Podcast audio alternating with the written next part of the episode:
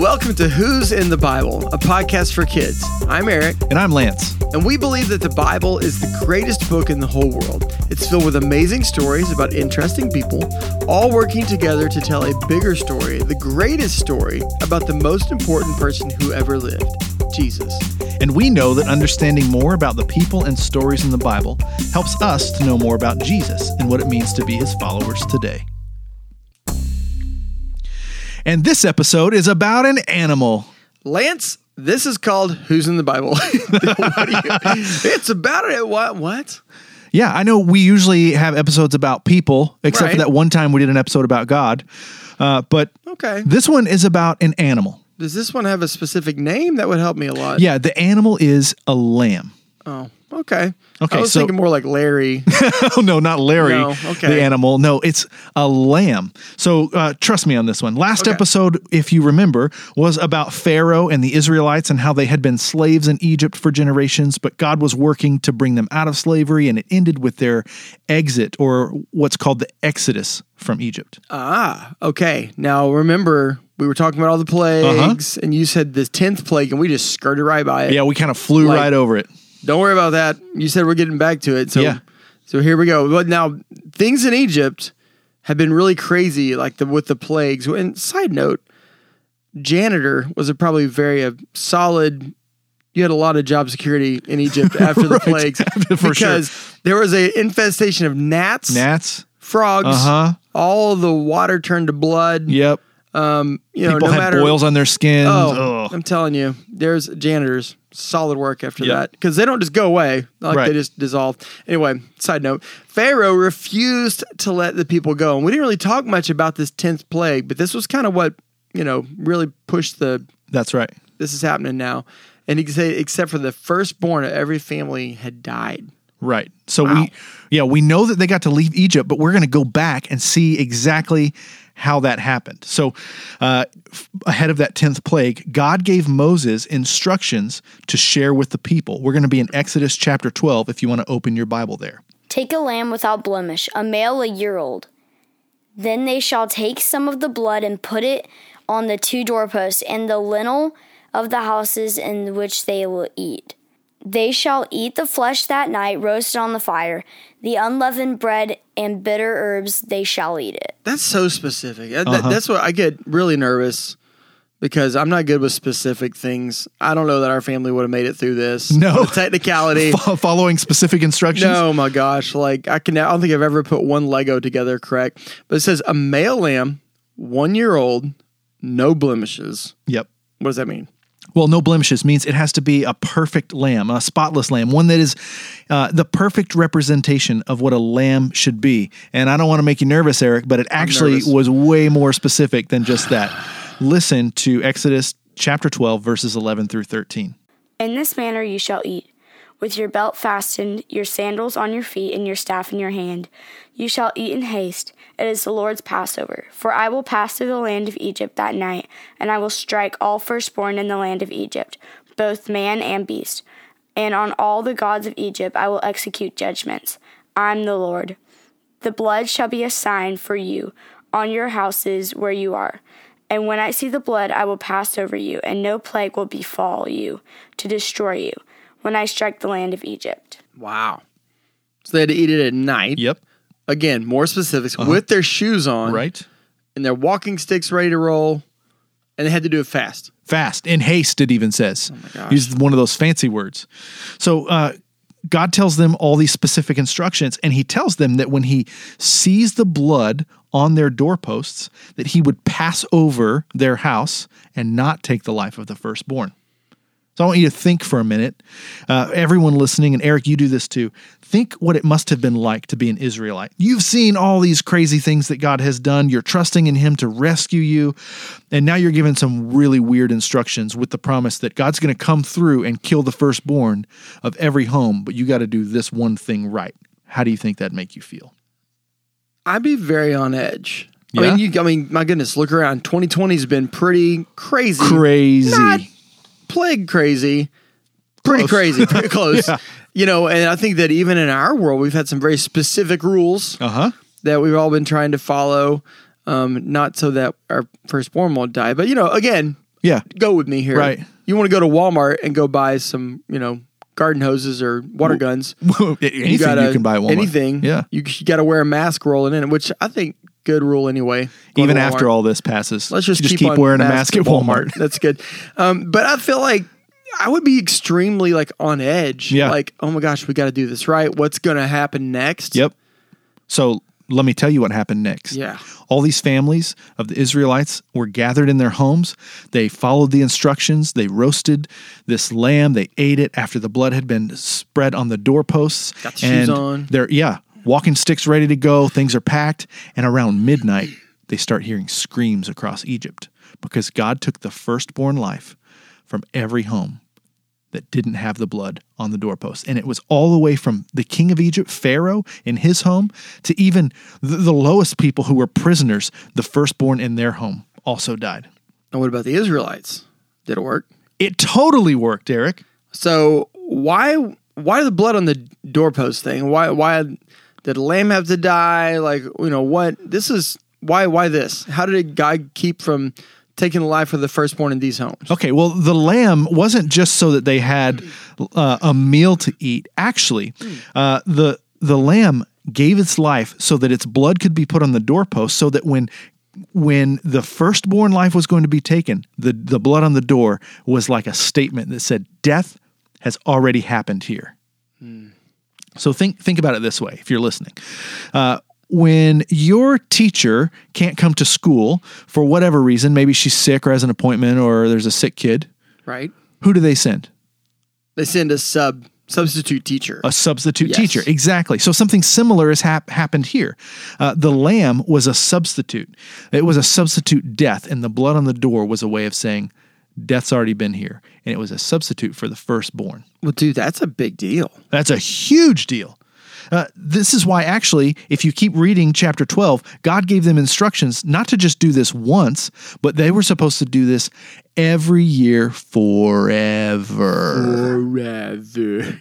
This day shall be for you a memorial day, and you shall keep it as a feast to the Lord throughout your generations. As a statute forever, you shall keep it as a feast.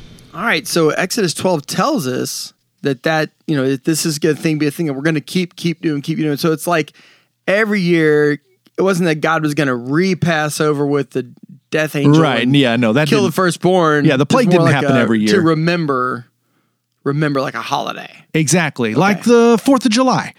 What, what's something that we do every year when we celebrate the 4th of July? Like uh, I mean, we like have parades, get Yep. flags out, Uh-huh. fireworks. Fireworks are a huge part of 4th of July. Why would fireworks be a huge part of the 4th of July? What are we remembering on the 4th of July? remembering the fight for independence. That's right. And that America became its own nation.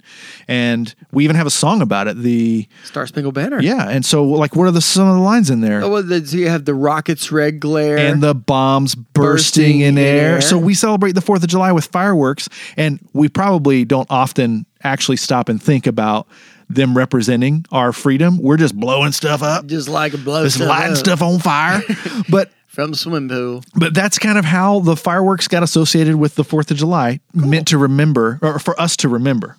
Man, that's like super, super, super, super cool. So the Bible written over this long period of time. So I'm guessing Passover shows up in other places other than just Exodus. Oh, yeah, it shows up in a lot of other places. And if you fast forward all the way to the New Testament, you read about this is like 1500 years after, 1500 years later. They're still gathering to celebrate Passover and to remember how God had saved his people generations before, and they would stop and tell the story of the substitute death of the Lamb. Okay. We're into God. We're we're we're at Jesus' house, in my place. We haven't done Passover meal. Right. Are we missing it? No, Oh, okay. actually, because in the New Testament, Jesus celebrated the Passover, but the last time that he did so, he gave us a, a new thing, a new story uh, that that we tell.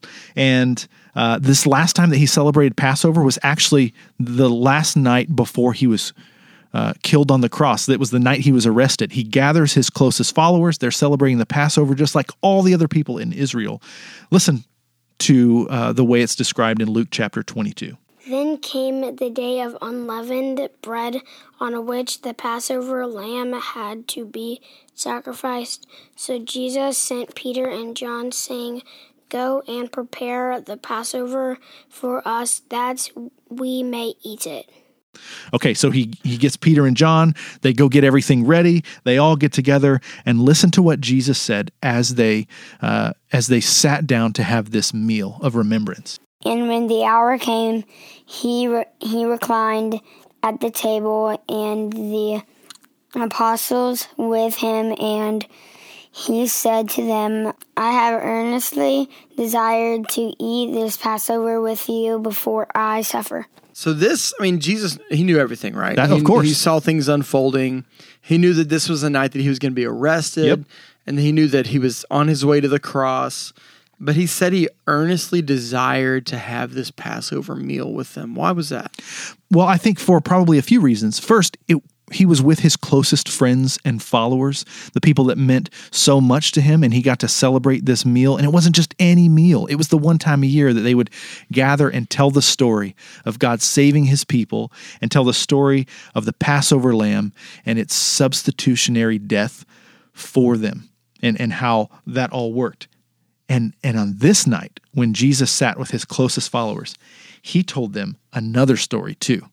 And this one is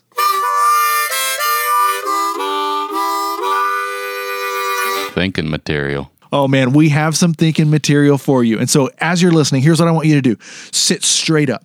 I want you to lean in just a little, lean your ear toward wherever this sound is coming from because this is so good to think about. Jesus, he's the night that he's arrested, he's with his closest followers. They're celebrating the Passover meal from so long ago, and he tells them this new story. Listen to what he says in 1 Corinthians chapter 11. The Lord Jesus, on that night when he was betrayed, took bread, and when he had given thanks, he broke it, and said, This is my body, which is for you. Do this in remembrance of me. In the same way, also, he took the cup after supper, saying, This cup is a new covenant in my blood. Do this as often as you drink in remembrance of me. Okay. For years, Jesus had been telling people that he was going to suffer and die, and people didn't get it. He'd been leaving these clues, trying to explain it. Nobody really understood it. Uh, well, there was one guy that understood it. Yeah. And it's a, this clue that comes early on in the story of Jesus. It's found in John chapter 1. And it was the cousin of Jesus who said it, who knew this clue. You know who that was, right? yeah, John the Baptist. John the Baptist. Yeah. He was not just any regular old guy, though, He was was a little bit of a kooky dude. Yeah, he was. a- lived in the wilderness. Uh-huh. Wore animal skins. that's right. But he had a crowd. He did. Lots of people came to listen to John talk about who God was and what God planned to do and how that should change their lives. And one day, this crowd is gathered, and Jesus walks up. And in front of everyone, John the Baptist, he proclaims, that there's an exclamation mark in this statement. He says, Behold, the Lamb of God who takes away the sin of the world. That's a that's a I mean, you know, I guess they're, they were expecting him to say really profound things, honestly. Right. Because people had been listening to him. So when he did this, called Jesus a lamb, A lamb.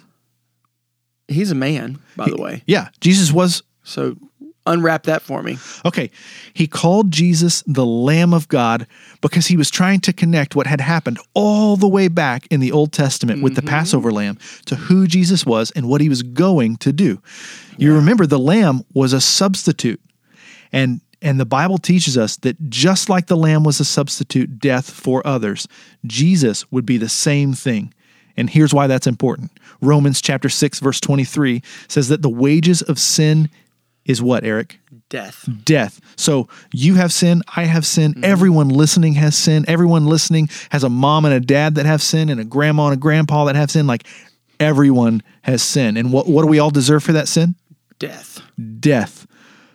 But the Bible teaches us that Jesus died. He, he suffered and he died on a cross, and that his death is a substitute for us, so that anyone who would trust in Jesus and his death and, and resurrection from that death, when God looks at us, you know what he you know what he sees? That- says the the phrase from earlier. This, this this is my favorite phrase in the whole thing. That death has already happened here. That's right. So if you trust in Jesus, death has already happened for your sin. He is the substitute. And that was thinking material. Man, just think about. I, I- I can't get over this. This this is, and I've known this a long time, but I don't Right. but the the way that that's just that this death has already happened here, like. We don't just celebrate the Passover, but we do read that Jesus is telling his disciples about this bread and this cup. Yep. That sounds more familiar. Yeah, we call that the Lord's Supper. The Lord's and, Supper. and we do that in some church services and at our, our gathering services. Sometimes small groups and families celebrate the Lord's Supper, and it involves uh, bread or cracker and juice. And it goes all the way back to 2,000 years ago. This night, Jesus sat with his disciples and gave them this new story to tell. And now it's time for the question of the day. My name is Noelle and I'm in fourth grade. My question is why do you eat crackers and drink juice at church? Well, actually, that's a pretty good question. Why would we have juice? And even a partner question that is, why would we have bread or a cracker? Mm-hmm. And here's the answer Jesus held those things up in this meal and said, These will represent for you in the future. When you do this again, his broken body that suffered on our behalf and his shed blood that is this new covenant is what is, is described in one passage. And you remember covenant, right, Eric? That's right. We talked- back, way back in Abraham. Yeah. the beginning of the covenant Season one. And a covenant is a promise. A promise. Jesus said there's this new promise in his blood. The promise is that his death counts for your death. And this juice is not actually his blood. Mm. And the, the cracker's not actually his body. yes, calm down. Yeah, it's that'd be that would be crazy, wouldn't it? yeah, it's not actually those things, but it's meant to remind us. So when we gather together as the church, as the people of God, and we take this Lord's Supper, we're reminded over and over and over again. Just like the the Passover meal or holidays, it's something that reminds us death has already happened here. And you've been listening to Who's in the Bible, a podcast for kids brought to you by Clear Creek Community Church.